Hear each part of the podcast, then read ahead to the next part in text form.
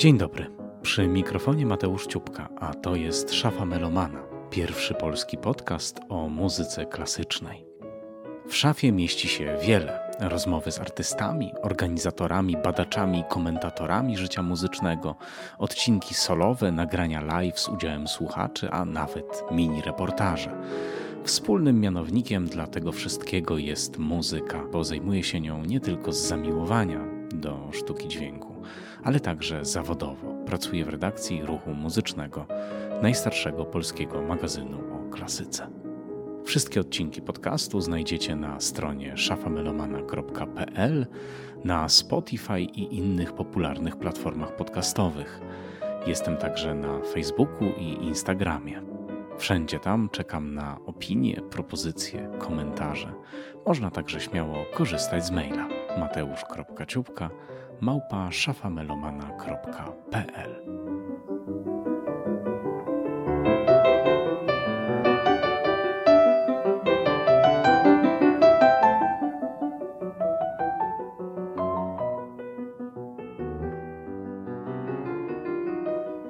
Pierwszy obcokrajowiec na stanowisku tytularnego organisty Saint-Sulpice to jest wydarzenie we francuskim życiu muzycznym. To jest wydarzenie także dla nas w Polsce, bowiem to duma, że tym obcokrajowcem jest właśnie Polak. A ja rozmowę e, z tym artystą obiecywałem wam i obiecałem wam, że jeszcze będzie w marcu i obietnicy dotrzymuję, a więc witam w szafie melomana Karola Mosakowskiego. Cześć. Cześć, dzień dobry, witam, witam Państwa. Bardzo się cieszę, że znalazłeś czas, bo Twój kalendarz jest niezwykle gęsty i niezwykle nabity rozmaitymi koncertami, czego Ci gratuluję i cieszę się ogromnie, że tak jest, bo nie wiem jak Ty na to patrzysz, ale mamy chyba pewne oznaki kryzysu w muzyce klasycznej, w jej wykonywaniu. W publiczności, która na te koncerty przychodzi. To jest zarówno kryzys o charakterze frekwencyjnym, Mówimy też o tym, że starzeje się publiczność muzyki klasycznej i tak dalej. I zawsze mam takie poczucie, że rozmowa z artystą, któremu e, zaczernia się kalendarz od terminów, jest czymś budującym, bo pokazuje, że jednak może ten kryzys nie jest aż tak duży, albo być może jeszcze nie wszystko stracone. Widzę, że zaczynamy z wysokiego C, bo to temat bardzo, bardzo głęboki i poważny. E, rzeczywiście widzę, e, może nie tylko po, po, po mnie samym, ale e, zwłaszcza po rozmowach z, ze starszymi kolegami, że e, przynajmniej w świecie organowym, jakość słuchaczy, nie wiem czy tak można powiedzieć, trochę brzydko. No, ale prawdziwie, prawdziwie. Mają różną jakość, jak wiadomo. Jakość w takim sensie znajomości repertuaru trochę spada niestety.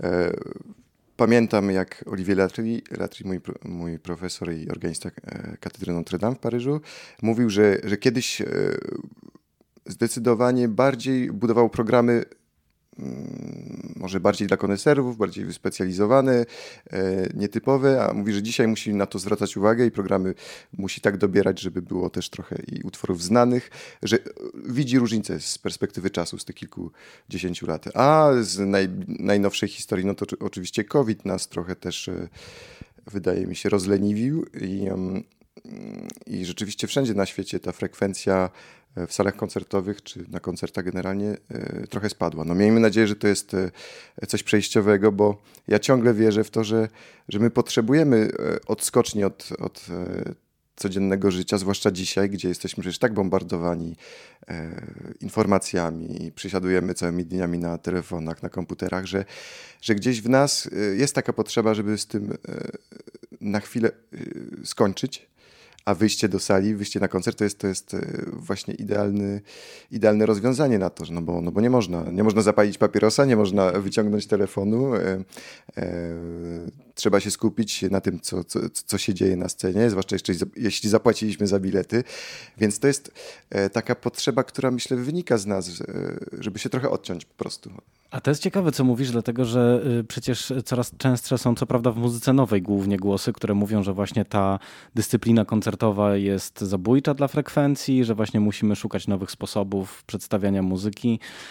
Że powinniśmy jakoś zreformować ten rytuał i jakoś, nie wiem, e, wprowadzić więcej swobody, tak? I, i, i muzycy grający muzykę nową często proponują nam e, koncerty na sofach, na kanapach, e, na ziemi, w luźnych pozycjach, w barach, gdzie można sobie wziąć piwo, słuchać i tak dalej, i tak dalej. Czyli tak powiedzmy, no, klimaty jazzowe też tu wchodzą i tak dalej. Jak na to patrzysz? Ale to, to bardzo dobrze i, i, i to też jest potrzebne. Musimy działać wielowymiarowo, jeśli chcemy zaszczepiać miłość do muzyki, w ogóle muzyki, wartościowej muzyki w ludziach, e, więc musimy działać na wiele sposobów. Musimy, e, my tak na organach mówimy, że musimy wyjść z organami do ludzi i tak jest w ogóle z muzyką klasyczną, ale z drugiej strony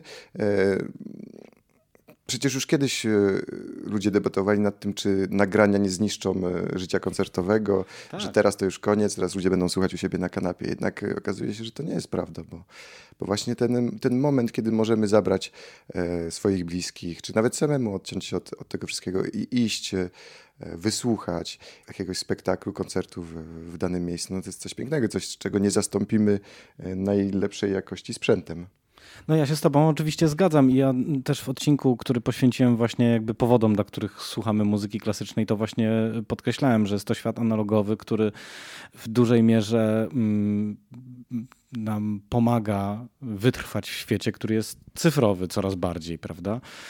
Zdradzę tutaj, że w naszej zakulisowej rozmowie wspomniałeś, że nie jesteś wielkim fanem mediów społecznościowych e, i rozumiem, patrząc na twój Facebook, że traktujesz go jako komunikację, z, która jest pewnym wymogiem czasów, tak? Ale nie masz takiego e, jakby, nie wiem, parcia na to, tak? Żeby istnieć w mm, social mediach. No nie, zdecydowanie nie i gdyby, gdyby nie trzeba było tego robić, to w ogóle bym tego nie robił. Um, ale niestety dzisiaj tak jest i sam to, sam to zauważyłem, że ludzie czasem myślą, że jak nie ma wiadomości o koncercie na, na, na, na, na Facebooku, tak, czy Instagramie, to, to, to znaczy, że, że, że nie istniejesz. mam, mam kolegę, który który nie ma, nie ma Facebooka, jest świetnym organistą i gra. Może nie bardzo dużo, ale gra. I ostatnio, ostatnio ktoś do mnie mówi, a ten tam to już chyba w ogóle nie istnieje, nie, nie, nie ma żadnych koncertów i tak dalej. Mówię, no jak nie? No bo nic nie, nie wrzuca na Facebooka.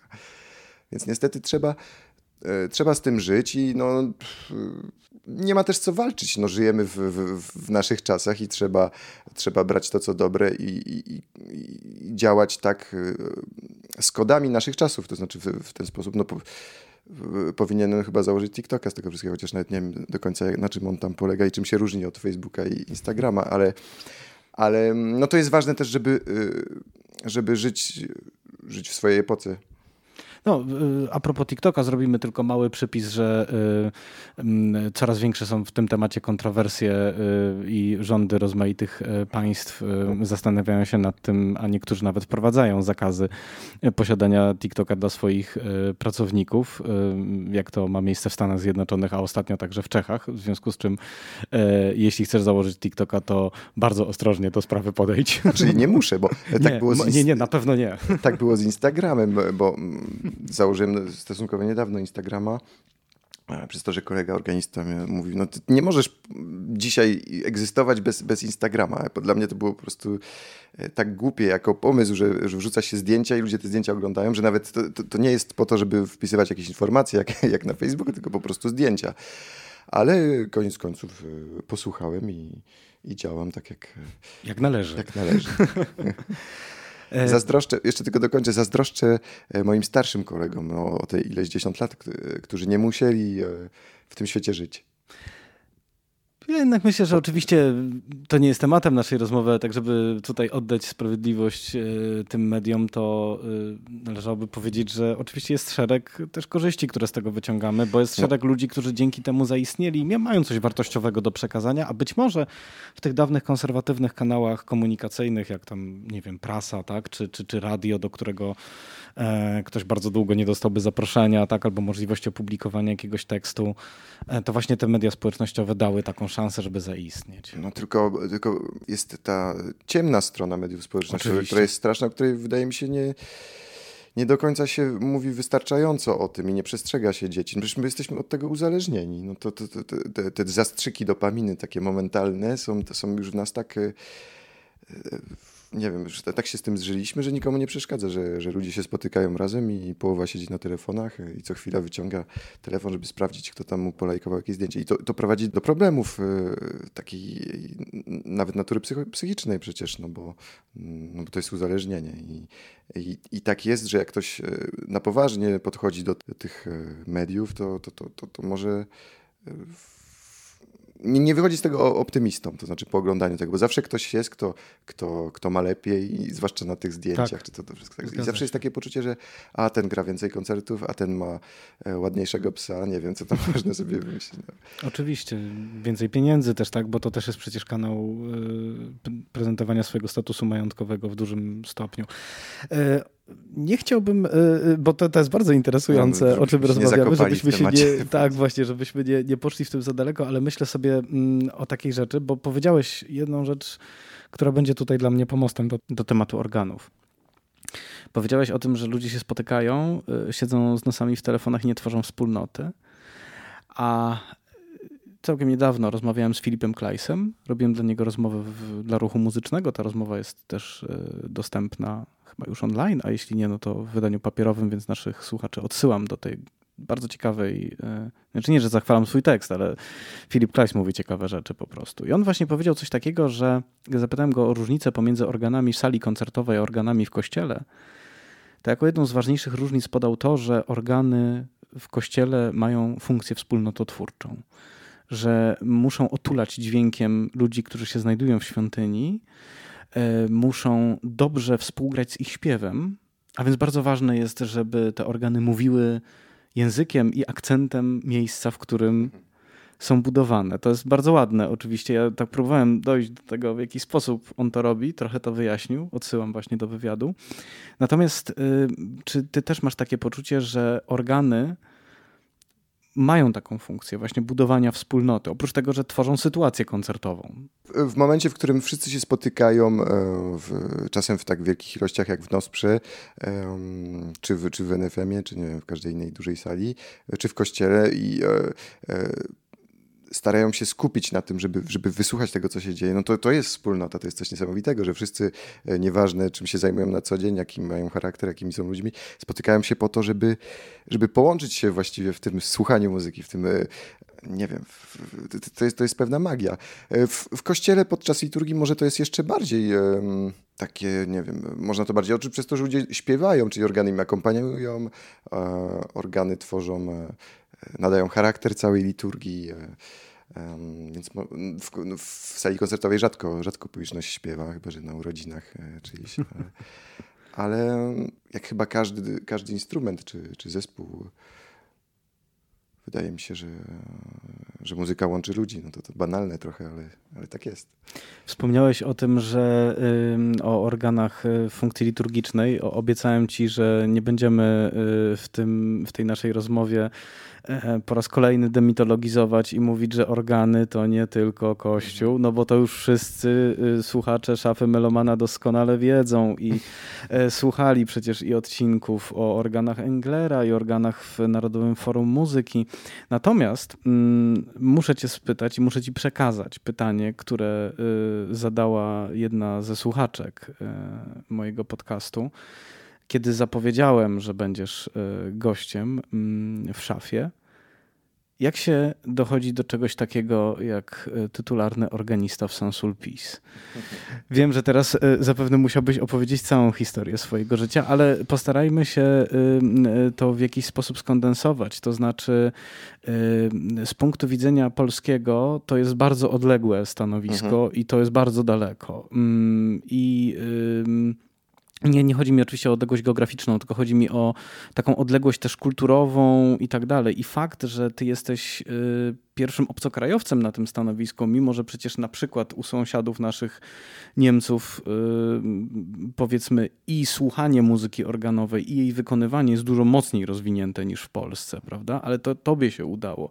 Więc w ogóle mnie to pytanie nie dziwi i ci je przekazuję. Mhm. Dziękuję za to pytanie, bo ono jest rzeczywiście bardzo ciekawe. No, No, są takie momenty, były takie momenty w, w, moim życiu, które, e, które przyczyniły się do tego, że dzisiaj jestem organistą Sansulpis. To znaczy przede wszystkim wyjazd na studia do Paryża, bo też e, ja od 20 roku życia mieszkam we Francji, w Paryżu. Studiowałem przez 7 lat organy, improwizację i kompozycję, więc, e, więc mm, ja w tym środowisku organistów francuskich jestem od, od 12-13 lat. Więc dla nich ja, ja, już nie jestem obcokrajowcem. Bo, Oczywiście. Bo jestem jednym z nich po prostu. I e, to jest. Oczywiście, gdybym, gdybym, e, gdybym nie mieszkał we Francji, no to nie miałbym szans na to stanowisko. Zwłaszcza, że, e, że ja w Saint-Sulpice zostałem mianowany bez konkursu, jak to było w tradycji tego kościoła. To znaczy, na przykład Marcel Dupré był wybrany przez Widora jako jego następca i tak dalej. I tak dalej. Był też jego uczniem. Tak, tak, tak. To znaczy, e, nie ale ma ty nie byłeś uczniem Daniela Rota. No właśnie i to jest niesamowite, bo, ale to po kolei. E, to znaczy powinienem chyba zacząć też o tym, że no poza studiami e, jedna wielka sprawa, która przyczyniła się do tego, że jestem tam, gdzie jestem dzisiaj, to konkurs w 2015 i 2016 roku na stanowisko organisty tytularnego w katedrze Notre Dame. W katedrze Notre Dame jest trzech organistów tytularnych i jeden z nich przechodził na emeryturę i zorganizowano konkurs, który trwał e, kilka miesięcy. Tam co, co kilka tygodni mieliśmy jakiś etap i to była naprawdę batalia i trzeba było e, interpretować, improwizować, akompaniować, umieć e, się wypowiedzieć i mieć jakąś wizję tej swojej posady. I po tych kilku miesiącach proszę sobie wyobrazić, że doszedłem do finału, a w finale były tylko dwie osoby. No i wzięli e, mojego konkurenta, e, Vincent Dubois, e, który był, no jest 10 lat starszy ode mnie i miał też dużo więcej doświadczenia. Więc to z jednej strony to był dla mnie ciężki cios, no bo być tak blisko tak niesamowitego tak niesamowitej rzeczy i w końcu na ostatniej prostej no, tego telefonu, który dostałem na następny dzień po, po konkursie, którym oznajmiono mi, że, że to jednak nie ja, no to chyba nie zapomnę do końca życia. Ale to się przyczyniło do tego. Ale później Notre Dame spłonęło. I tak nie miałbym więc roboty mieli, dzisiaj. Więc nie, Organy przetrwały, dobrze, nie dezinformujemy. Organy przetrwały i zapewne jeszcze zagrają, ale mają za swoje. Ale było tak, że te, no wiadomo, jak to taki konkurs, on też e, w świecie wywołał wiele emocji i, i, ludzie, ludzie mają swoje gusta i bardzo wiele osób do mnie pisało, dzwoniło, że to powinienem być ja, bo im się bardziej podobało i tak dalej. E, więc jakby po tym konkursie było bardzo o mnie głośno w, w środowisku. E, no i oczywiście Daniel Roth, który jest sąsiadem ze swoimi organami w Saint-Sulpice. E, no tak, bo to nie jest duża odległość, wiedział. prawda, tak. pomiędzy tymi kościołami w Paryżu. No właśnie, i to był 2016 rok. Ja jeszcze potem wygrałem Grand Prix w Chartres e, i to jest, to jest najbardziej prestiżowy konkurs organowy we Francji i w ogóle jeden z, naj, z najważniejszych na świecie. I to oczywiście też się przyczyniło. Ale to był argument za tym, że Daniel, który, Daniel Roth, który przeszedł na emeryturę,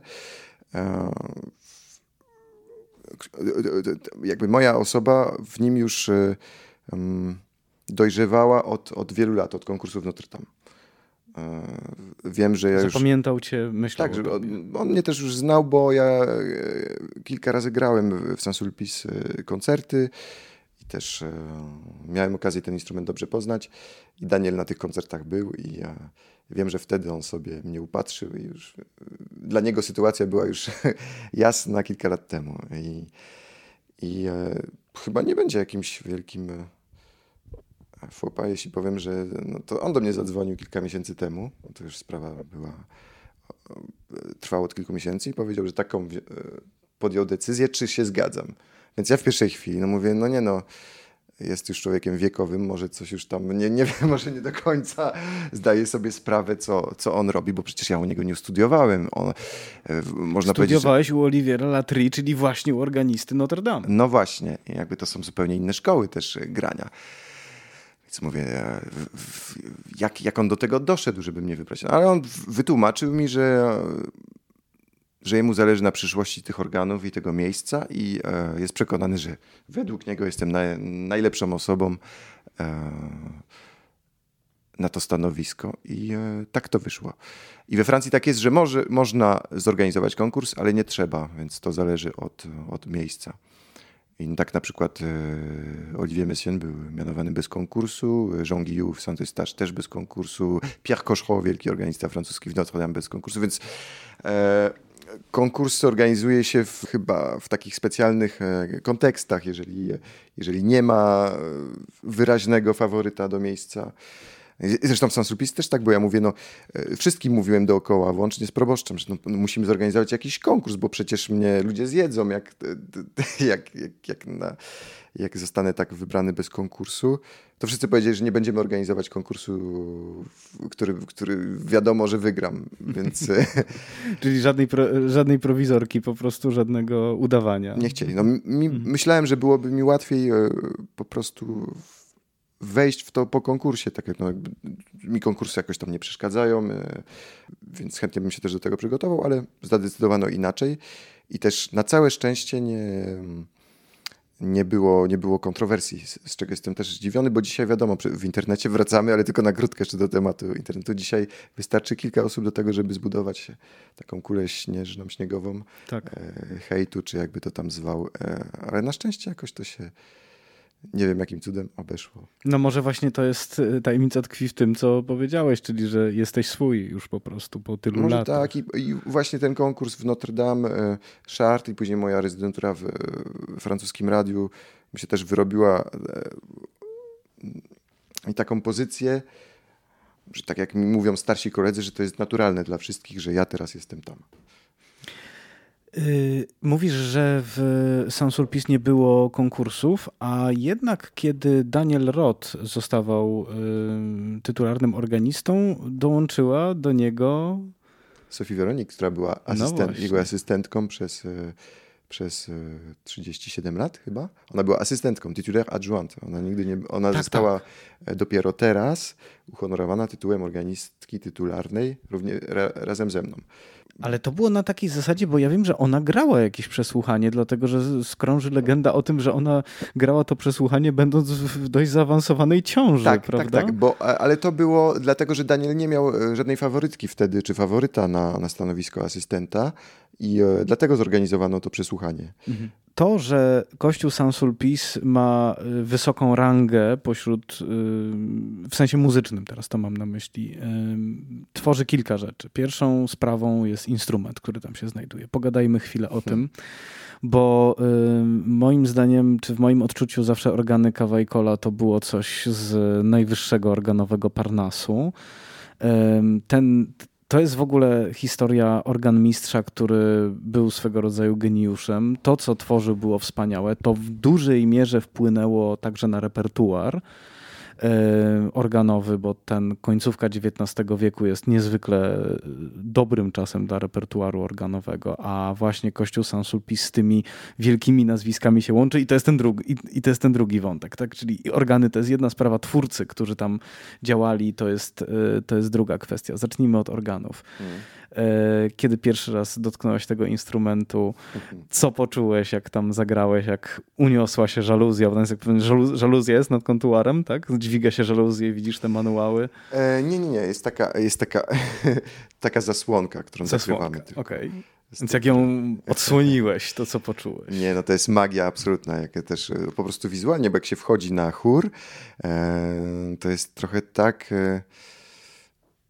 Jak jakby się wysiadło z wehikułu czasu w, w, w XIX wieku. Niesamowite. I, e, I właśnie pod tym względem e, ta konsola, stół gry jest, jest, jest wyjątkowa i której nie ma już, bo, bo była bardzo podobna w Notre Dame, która została wymieniona na, na, na, na nowoczesną. I, e, I tutaj jednak ta magia pozostała już przy samym e, na, na, samym chórze, przy, przy samych klawiaturach, przy kontuarze. E, więc no, nie zapomnę tego pierwszego uczucia, jak się, jak się tam wchodzi. Jest jeszcze ten salonik Widora, tak się nazywa. Muzeum może to złe słowo, bo to jest jednak cały czas miejsce, które tętni życiem i, tak. i instrument, który gra, ale e, no, no jest, jest takie wrażenie, że przenosimy się w, w XIX wiek, e, więc uczucie było niesamowite. Nie pamiętam w którym roku, no bo ja już jestem we Francji od wielu lat, więc to było jedno z pierwszych miejsc oczywiście, które, które, które poszedłem obejrzeć i, poznać zaraz po moim przybyciu do Paryża. Ale pierwszy koncert swój tam pamiętasz? A koncert nie pamiętam. To pewnie był jakiś niedzielny koncert. Y, o, jeszcze jak byłem studentem, ale już szczerze mówiąc nie pamiętam e, w którym roku. Pamiętam, że grałem e, trzecią symfonię Wierna, który był organistą w Notre Dame. No, wrażenie niesamowite, bo jednak to brzmienie jest, e, jest tak, tak wspaniałe, tak szlachetne, że nieważne co się wyciągnie e, jako brzmienie, e, czy jakie zestawy brzmieniowe, to wszystko brzmi e, po prostu szlachetnie, że nic nie krzyczy, nie ma żadnej wulgarności w tym brzmieniu. E, jest po prostu e, piękny. Jeszcze czas, ta patyna taka dała, dała właśnie takiego nie wiem, no tak samo jak ze skrzypcami jest. No przecież nie da się oszukać yy, i skopiować Stradivariusa tak, żeby... Tak, to jest właśnie ciekawe, że organy też zyskują z czasem, tak. prawda? Takim... Jeżeli są zrobione z materiałów e, rzeczywiście najwyższej jakości. A tak jest w, w Sensul Peace. No właśnie. Y ja jeszcze y, trochę podrążę temat tych organów, bo mam takie poczucie, że ponieważ ta kultura y, organowa i muzyki organowej w Polsce nie jest tak rozwinięta, to nie ma też jednocześnie aparatu pojęć do opisu tego. Czyli myślę, że i słuchaczom, i często też krytykom, bo widzę to w recenzjach, jakby przychodzi z trudem opisanie y, te, tego fenomenu, z którym się spotykamy. Pamiętam, że kiedyś mówił mi Romuald Twardowski taką rzecz, że on sam słuchał organów y, w Niemczech i, w nie, i we Francji, pisał muzykę organową, że to, co mu przeszkadzało we francuskich organach, to była przenikliwość i ostrość brzmienia, a niemieckie organy zawsze są bardziej miękkie. Ja zdaję sobie sprawę, że to jest na pewno duże uogólnienie, ale jest coś na rzeczy, czy to jest w ogóle pogląd nie w punkt? Mm, nie bardzo. Raczej bym powiedział, że organy y, francuskie są bardziej okrągłe właśnie w brzmieniu, takie, takie jak język francuski. Mhm. No, a raczej, raczej jest coś... jasność brzmienia powiedziałbym, że to, jest, to, są raczej Niemcy. Jest coś na rzeczy w tym, co mówi Kleist, tak? Że to jest powiązane z językiem. A to, a to z całą pewnością. I to zwłaszcza słychać w organach barokowych. To jest niesamowite, jak się posłucha dobrych organów e, barokowych francuskich, to one nie mają e, praktycznie zadęcia, nie słychać początku dźwięku. E, te, te, wszystkie piszczałki, one, one śpiewają tak bez, bez tego charakterystycznego, t, mhm. które mogą mieć organy niemieckie, w, przynajmniej w, w, części głosów. Jeśli chodzi o francuskie instrumenty, no to Kawajkol oczywiście jest tym pierwszym skojarzeniem, prawda? Na... Kliko, który no przecież, właśnie, właśnie. który przecież Kawajkol wykorzystał bardzo, bardzo wiele z, z piszczałek Kliko E, dlatego ten instrument jest tak ogromny w Sansulpis, bo, bo właśnie Kawajko mógł, mógł wykorzystać te, te organy poprzednie. Tak, no bo przypomnijmy, był... on nie zbudował nowego instrumentu, tylko przebudował instrument, który już się tam znajdował, prawda? Tak. E, przebudował może to jest zbyt delikatne słowo w takim sensie, że on te piszczałki brał i po prostu ciął, robił, e, dostosowywał tak, jak mu się podobało do, do gustu swojej epoki. No dzisiaj to byłby, byłby zamknięty w więzieniu chyba za to, ale, ale wtedy nie było z tym problemu. I on, on ten materiał e, przerabiał. I e, co jest świetne w Sansulpis, że, że dużo z, tej, e, z tego charakteru kliko jeszcze zostało. I, i to są organy e, oczywiście symfoniczne, ale, e, z, ale mają, ten, mają ten klasyczny, barokowy e, charakter jeszcze. I można, jak się gra, jak się gra, gra Kerombo, który był organistą też Sansulpis chociażby, to jednak to brzmienie można, można oddać i myślę myślę, z, z wielką satysfakcją repertuar e, barokowy grać. Natomiast y, mam poczucie, że te organy z uwagi też i na osobę mm, Kawajkola i na nazwiska tych organistów powiązane są ściśle też właśnie z tym XIX wiekiem. Mówiłeś zresztą o tej, o tej specyficznej atmosferze, która tam się unosi.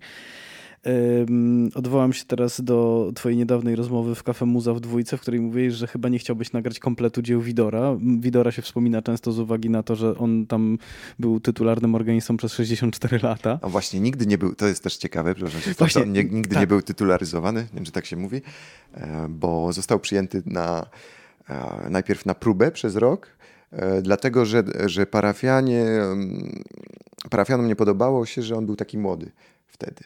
Więc e, proboszcz zadecydował, że go przyjmiemy na rok, a później zobaczymy. Ale jakoś tak wyszło, że po prostu nigdy tak wyszło, nie ubiegał się o to, o to, żeby dostać umowę z, z poprawioną mhm. z, z, z, poprawioną tak. nazwą I, i, tak zostało. No, no, ale oczywiście, wiadomo, bez Widora myślę, że nie rozmawialibyśmy o Sans w ten sam sposób dzisiaj. No właśnie. No, no właśnie. chociażby te pamiętniki Paderewskiego, do, które bardzo lubię cytować, bo, bo, bo Paderewski, to jest niesamowita w ogóle książka. Oczywiście na pewno ona jest podkoloryzowana jak każda E, auto czy biografia, ale, ale e, Paderewski w piękny sposób opisuje i bar, bardzo barwny swoje życie. I jest cały, cała część poświęcona jego wizycie we, we Francji, w Paryżu i spotkania z wielkimi e, osobistościami muzycznymi jego czasów i właśnie opisuje niedzielne poranki w Paryżu, gdzie cała śmietanka francuska spotykała się w Saint-Sulpice, żeby słuchać mhm. mistrza Widora. I on tak zgrabnie opisuje, że, że wszystkie wytworne damy chciały być jak najbliżej mistrza. Na szczęście to już jest inna epoka i jestem na chórze sam. Właśnie, no nie, nie sam, bo często ludzie chcą przyjść, ale... Ale i, i ten, i, i ten chór jest bardzo mały, jest bardzo mało miejsca. Mogę grać spokojnie. Drugim organistą po widorze, takim, którego powinni słuchacze szafy Melomana dobrze kojarzyć, ponieważ rozmawiałem z Tomkiem Głuchowskim o nim właśnie, był Marcel Dupré. Bo tu trzeba pamiętać o jednym, że mm, jeden i drugi byli arcymistrzami y, technicznie, byli znakomitymi wirtuozami do tego stopnia, że zdaje się, nie wiem czy to potwierdzasz, w twórczości Marcela Dupré jest wciąż wiele utworów, które tylko nieliczni organiści w ogóle potrafią zagrać, bo są tak, tak trudno napisane y, i dowodzą tego, jak wysoki był y, jego poziom techniczny. A zdaje się, że Dupré był z kolei jednym z tych organistów, który jako nieliczny w swoich czasach potrafił wykonać y, te najtrudniejsze utwory Widora grał komplet Bacha z pamięci i tak dalej. No, pa, e, nie pamiętam już kto to powiedział, ale mówiło się o Dupré, że to był list jego, jego czasów, Franciszek tak. List. Rzeczywiście o, niesamowita e, postać, bo to nie tylko jeśli chodzi o, o, o interpretację, o, o, dzieła, o dzieła, dzieła innych kompozytorów, ale też o, jako improwizator, jako pedagog, przecież napisał wiele podręczników i do improwizacji, do interpretacji. E, I, no, no, no, no niesamowita on dokonał także edycji dzieł Bacha, prawda? Oczywiście, z palcowaniem i e, e, wszystkie utwory są opalcowane, e, oczywiście w jego... Bardzo dokładne. w jego manierze, ale no, e, niesamowita postać. I też e, powiedziałem w Cafe Muza tak, że może nie nagrałbym wszystkiego, bo, bo teraz po prostu aktualnie też nie wszystko mi pasuje. Jest ale to wiadomo, że my się też zmieniamy. Niektóre utwory, których nie rozumiemy, może albo nie, nie pasują nam dzisiaj, będą nam pasować jutro i chętnie po nie sięgniemy. Ale nie jestem y, raczej tego typu muzykiem, żeby dla, y, dla samej zasady, żeby nagrać wszystko, nagra, nagrać wszystko. No to, to, jakby, dla zasady nagrywania kompletu po prostu. No tak? właśnie. Mhm. Chyba, że Durufle, bo tych e, dzieł jest niewiele i one są wszystkie wspaniałe, to, to co innego i zmieszczą się na jednej czy dwóch płytach. A e, powiedz mi, w którym zatem repertuarze w tej chwili czujesz się najlepiej? Ponieważ ja zaledwie, to naprawdę nie trzeba patrzeć na wszystko, co ty grasz tylko choćby na to, co grałeś tutaj, w siedzibie Narodowej Orkiestry e, Symfonicznej Polskiego Radia, gdzie się spotykamy i gdzie rozmawiamy w ogóle. E, będziesz miał występ z Arte dei Suonatori, grałeś muzykę filmową, grasz muzykę współczesną, improwizujesz. Tak. Jakby tego jest tak dużo. To jest w świecie muzyki klasycznej, gdzie obowiązuje obecnie specjalizacja już przecież i to taka, że na przykład praktycznie rzecz biorąc pianiści się dzielą na tych, którzy grają na instrumentach historycznych, mhm. którzy grają muzykę nową, grają repertuar, nie wiem, no to klasyczny, tak? Znaczy klasyczny w cudzysłowie mówię, bo chodzi mi oczywiście o e, Brahmsa, prawda, Chopina, Rachmaninowa i tak dalej. Skrzypkowie się dzielą, tak? E, fleciści i tak dalej, a u ciebie jest pełen przekrój, to jest niesamowite. To znaczy u nas jest trochę tak na organach, że my nie możemy grać e, ciągle tego samego repertuaru, bo to organy decydują w dużej mierze, co my na nich zagramy.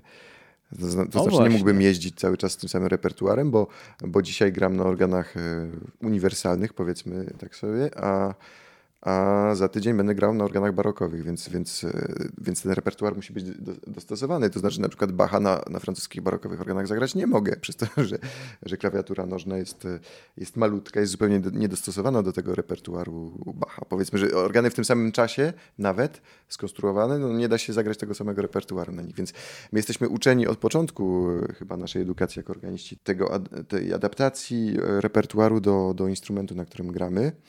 No i um, największa jakby zasługa w tym wszystkim, że ja, że ja mogę te repertuary montować, brzydko mówiąc, szybko i, e, i nimi żonglować i szybko się dostosowywać, to jest jednak w, w, w konserwatorium paryskim, bo to była taka szkoła, e, że, że trzeba było ćwiczyć od rana do wieczora i pamiętam, że z tygodnia na tydzień, jak Latri zadawał mi czasem jakieś wielkie utwory i raz przyszedłem po tygodniu z tym wielkim utworem półgodzinnym.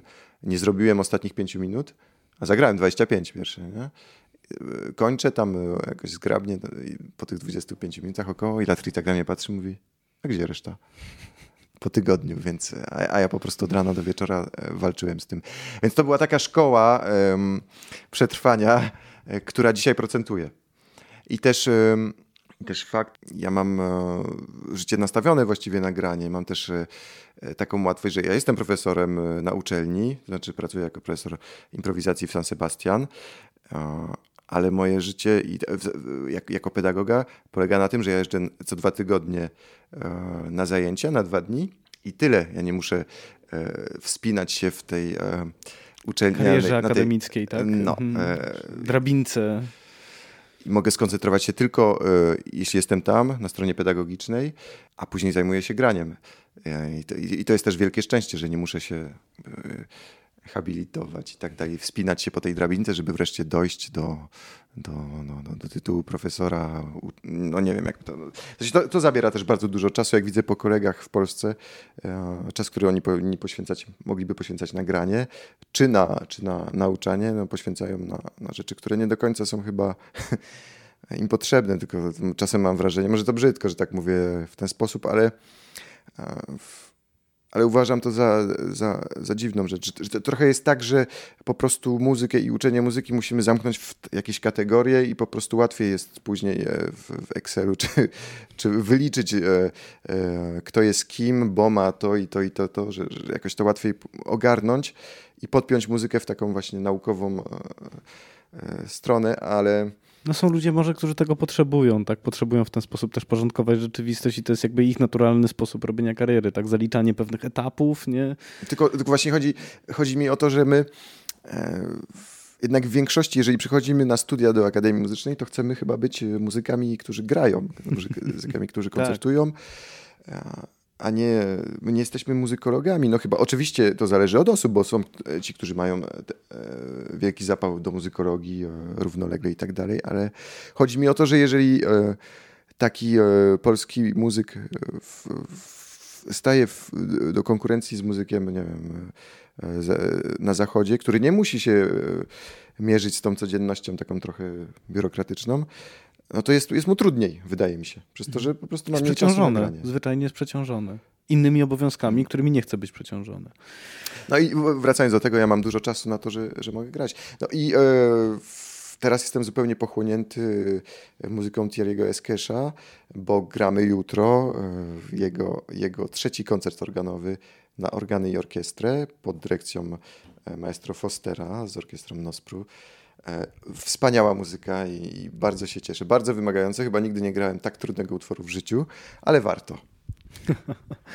Powiedziałeś coś, co wyprzedza moje pytanie. Jak wiele w programie koncertu organowego wynika z instrumentu, a jak wiele idzie od organisty? To zależy od instrumentu, na jakim gramy. To znaczy, jeżeli gramy na instrumencie uniwersalnym, takim jak mamy tutaj w Nosprze, to możemy zagrać wszystko ale jeżeli gramy na organach barokowych, e, no to musimy ten instrument e, bardzo umiejętnie dobrać. Oczywiście, oczywiście możemy zagrać muzykę współczesną, zależy też jaką muzykę na instrumencie barokowym, możemy zagrać e, muzykę, część muzyki romantycznej, no Mendelssohn też się do, bardzo dobrze sprawdza na, na, na późnych organach barokowych, ale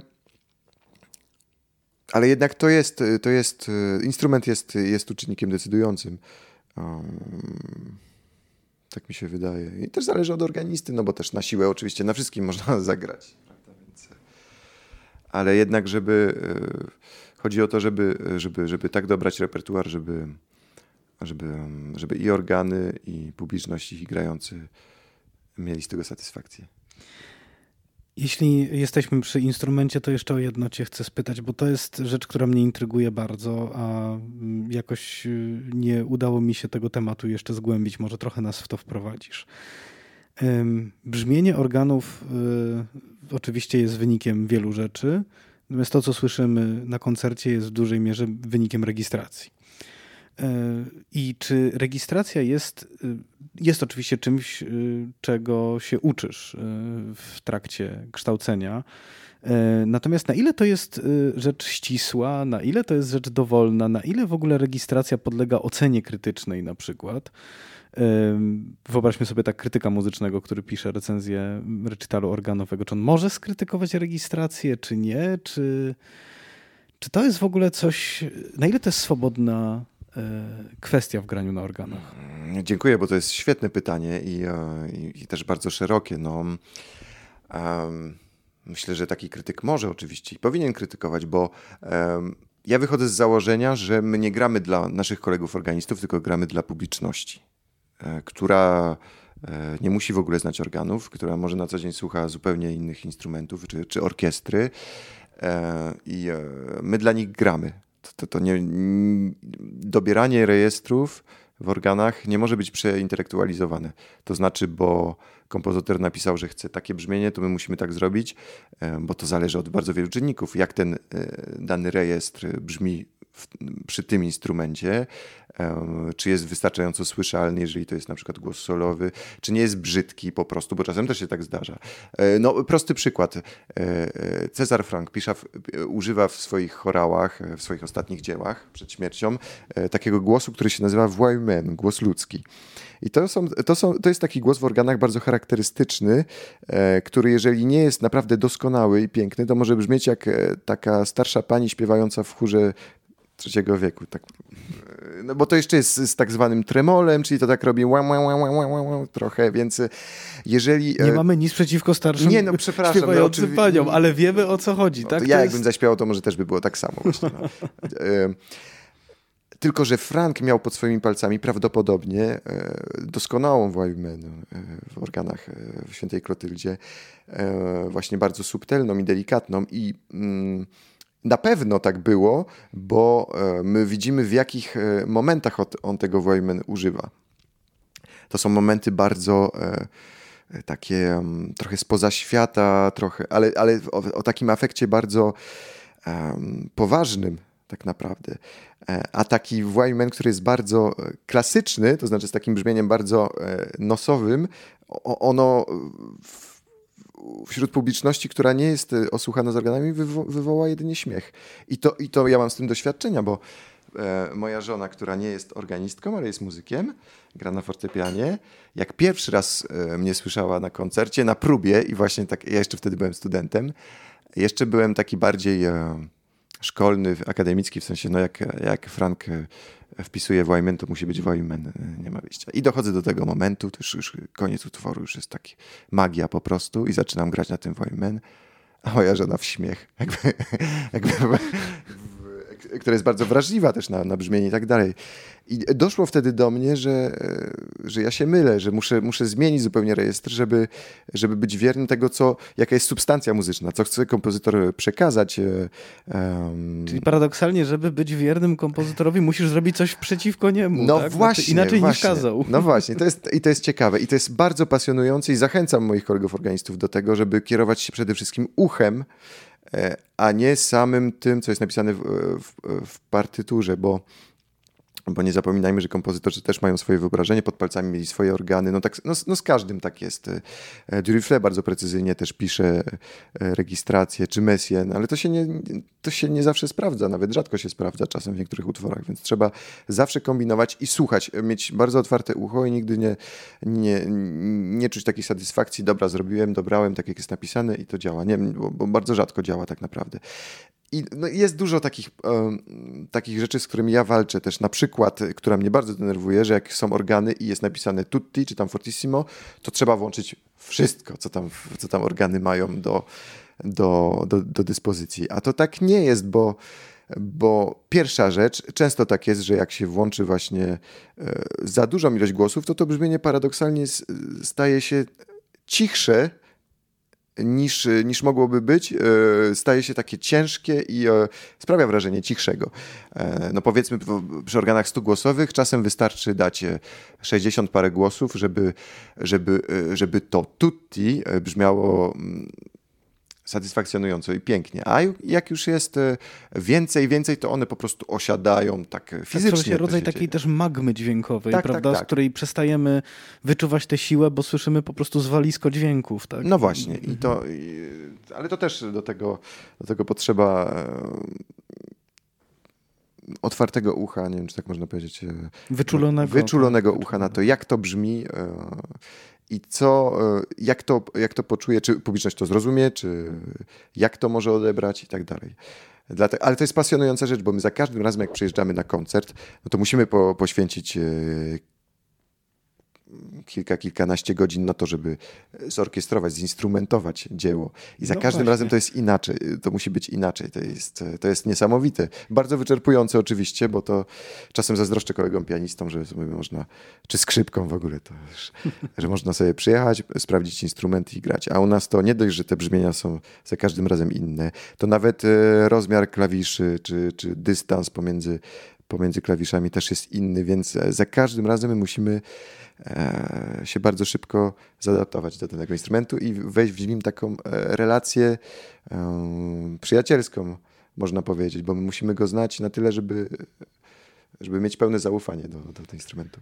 No właśnie, i tu jeszcze dochodzi cała kwestia, oprócz tego, co mówisz, e, mechaniki danego instrumentu, bo Tomek Głuchowski w NFM-ie pokazywał mi na przykład całkiem opasłą książkę, która leży na kontuarze, już taką widać, e, mimo że organy dopiero tam trzy lata są, to, to już dość mocno widać eksploatowaną, która jest ni mniej, ni więcej tylko instrukcją obsługi, a on sam jako kurator organów ma w swoich obowiązkach właśnie zapoznawanie przyjeżdżających organistów z tym, co ten instrument potrafi, co on ma.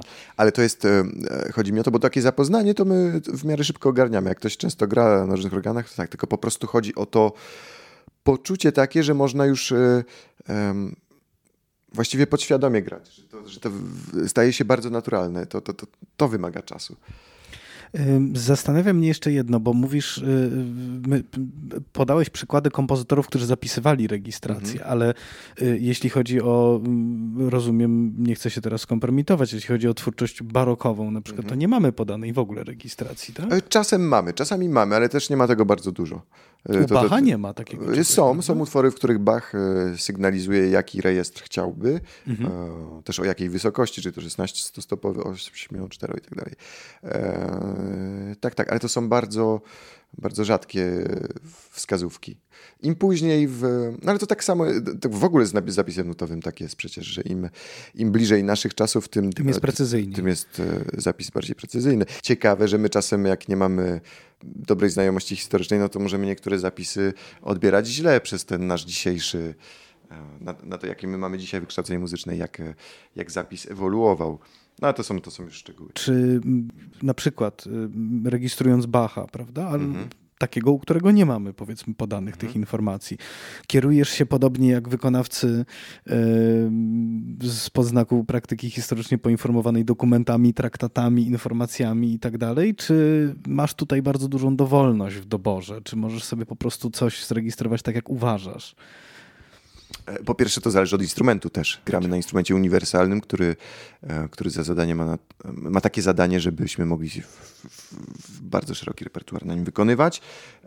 No to wtedy, e, wtedy to rzeczywiście właściwie tylko ucho jest, jest jedynym sędzią w sprawie, bo bo, bo te traktaty nie się, się zazwyczaj nie sprawdzają w takich organach, przy takich organach instrumentalnych. To się sprawdza e, może przy organach rzeczywiście do, do, tego repertuaru, ale też nie zawsze, bo, bo my z opisów wiemy, że Bach na przykład rejestrował w, grając w sposób niesamowity, niesamowicie kolorowy, to znaczy dobierał te brzmienia w, w sposób niezwyczajny i mamy opisy, ale to z, z, tym trzeba podejść, do tego trzeba podchodzić zawsze bardzo ostrożnie, bo to zależy naprawdę od wnętrza, od instrumentu i też my może jesteśmy dzisiaj inaczej wyczuleni na muzykę niż nasi przodkowie. To, to, są, to jest wiele takich składowych e, do tego, jak dobrać rejestrację. No chodzi o to, żeby też e, w, w często gęstej polifonii u Bacha, to było dość zrozumiałe dla publiczności, żeby,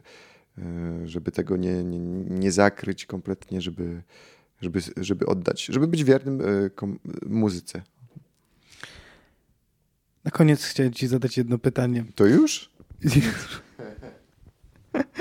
To bez, nie, ma nic, nie ma nic milszego niż, niż takie zdziwienie. Powiedzmy, że powoli zmierzamy do końca. Mm, chcę y, zadać Ci takie pytanie, czy mamy, możemy posłuchać y, Twojej płyty, możemy posłuchać płyty Rivage, pierwszej Twojej płyty solowej. W kwietniu ukaże się kolejna Twoja płyta z, mm, z NFM Filharmonią Wrocławską. E, natomiast e, na pewno mm, czekamy na płytę nagraną w Sans Sulpice. I co by to mogło być? No właśnie, nie mam pojęcia i to jest, to jest pytanie, bo już um, to, jest, to będzie rzecz priorytetowa, na pewno płyta w Sans Sulpice, tylko no ja naprawdę nie wiem, co ja tam e, nagram, bo z jednej strony tak, dla mnie to jest, e, chciałbym być kontynuatorem tej wspaniałej tradycji, e, a z drugiej strony no trzeba dać trochę świeżości też e, temu miejscu, bo bo chyba też na to liczy, e, liczy Daniel Roth, że ja nie będę tylko kontynuatorem, tylko ja coś tam e, swojego wprowadzę. No, więc zobaczymy. Jestem, jestem na, na razie na etapie poszukiwań. E, zobaczymy. No przede wszystkim najpierw to jest mój taki pierwszy e, koncert e, instalacyjny, jak, jak, jakby to nazwać, 8 czerwca. Też jeszcze nie wiem, co zagram. No namawiają mnie na piątkę Widora, piątą to symfonię. Taka inauguracja, tak? Tak, taka oficjal, oficjalny koncert wieczorny. No pewnie, że piąta Widora z tokatą. No właśnie, wszyscy na to liczą, więc, więc chyba nie będę miał wyjścia. Ale mm, nie wiem, szczerze mówiąc, jeszcze nie wiem. No, to też zależy od tego, jak jak dobrze poznam instrument, bo e, co jest niesamowite w Sans-Sulpice, że te organy, one w bardzo szerokim repertuarze brzmią niesamowicie i nawet Bacha można tak e, zarejestrować, e, że zdziwiliby się Państwo. Więc nie wiem, zobaczymy. Pewnie jakiś hołd poprzednikom, ale może też jakiś Coś do przodu. Coś do przodu. A z płyt, które już zostały nagrane w Sans Sulpice, masz coś swojego ulubionego? Wracasz do jakichś nagrań? Czy w ogóle nie słuchasz? Tak, płyty, y, płyty Daniela Rota z Wiernem. One są niesamowicie nagrane w ogóle. E, to jest jedna z niewielu płyt z organami, które, e, które osobiście mi się bardzo podobają, bo zawsze mam jakiś taki problem słuchając organy, że mam wrażenie, że one, że one są za blisko nagrane bo organy potrzebują jednak trochę tego dystansu, ale wiem, że to jest skomplikowana sprawa, bo potrzeba e, znaleźć dobrą równowagę pomiędzy tym, żeby brzmienie było e, jasne i klarowne, a, a żeby było e, słychać to, też, tak, tak, ale żeby było słychać to wnętrze. I właśnie na tych płytach z Wiernym, świetnie nagranym przez Daniela Rota, słychać te głębie organów i tę taką magię, że, że nawet te, te, te, spokojne części można śmiało jako kołysankę, jako, jako e, utwory do spania, playlista do spania sobie tego słuchać. Um, także do tych płyt bardzo chętnie wracam z Sensulpis. Na pewno. O. No i z tym w takim razie zostawimy naszych słuchaczy i do tego odsyłamy i to jest dobre, bo po tej naszej rozmowie oczywiście zakładam, nie jeden będzie wpisywał y, twoje nazwisko w tubę, aby znaleźć coś tam interesującego. Ja słuchałem twojego fenomenalnego e, koncertu na organach Michaela Englera, który firma Ars Sonora zarejestrowała. To chyba w Polsce są najlepsi, jeśli chodzi o rejestrację muzyki organowej zawodowców zawodowcy i bardzo mi się to podobało. Zresztą słyszałem też ten instrument na żywo, więc mam pewnego rodzaju mm, porównanie jest to, jest to niezła rejestracja i bardzo, bardzo e, dobry koncert. E, natomiast odsyłamy także właśnie do nagrań twojego poprzednika, Daniela Rota. E, no i czekamy na wszystkie twoje koncerty tutaj w Polsce, ilekroć będziesz przyjeżdżał. No i tym, którzy z kolei mają możliwość, no to polecam bardzo serdecznie wybrać się w czerwcu może już do Francji. 8 czerwca. 8 czerwca. Czekamy na to. Ale będzie też streaming no, przez YouTube. Także będzie można w domu posłuchać. Bardzo Ci serdecznie dziękuję. Moim gościem był Karol Mosakowski, tytularny organista Sansul Peace, znakomity wirtuoz tego instrumentu i człowiek, którego obiecałem e, przesłuchać w szafie Melomana jeszcze w marcu i obietnicy dotrzymałem. Dzięki. Dzięki.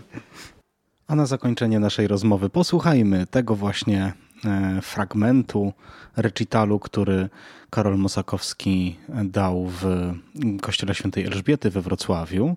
Będzie to preludium i fuga c-moll e, w katalogu Schmidera pozycja 546. Recital odbył się 1 kwietnia 2022 roku. Zarejestrowany został przez Ars Sonora Studio e, Jakuba Garbacza. Nagrania dźwięku dokonał Krzysztof Łuciuk.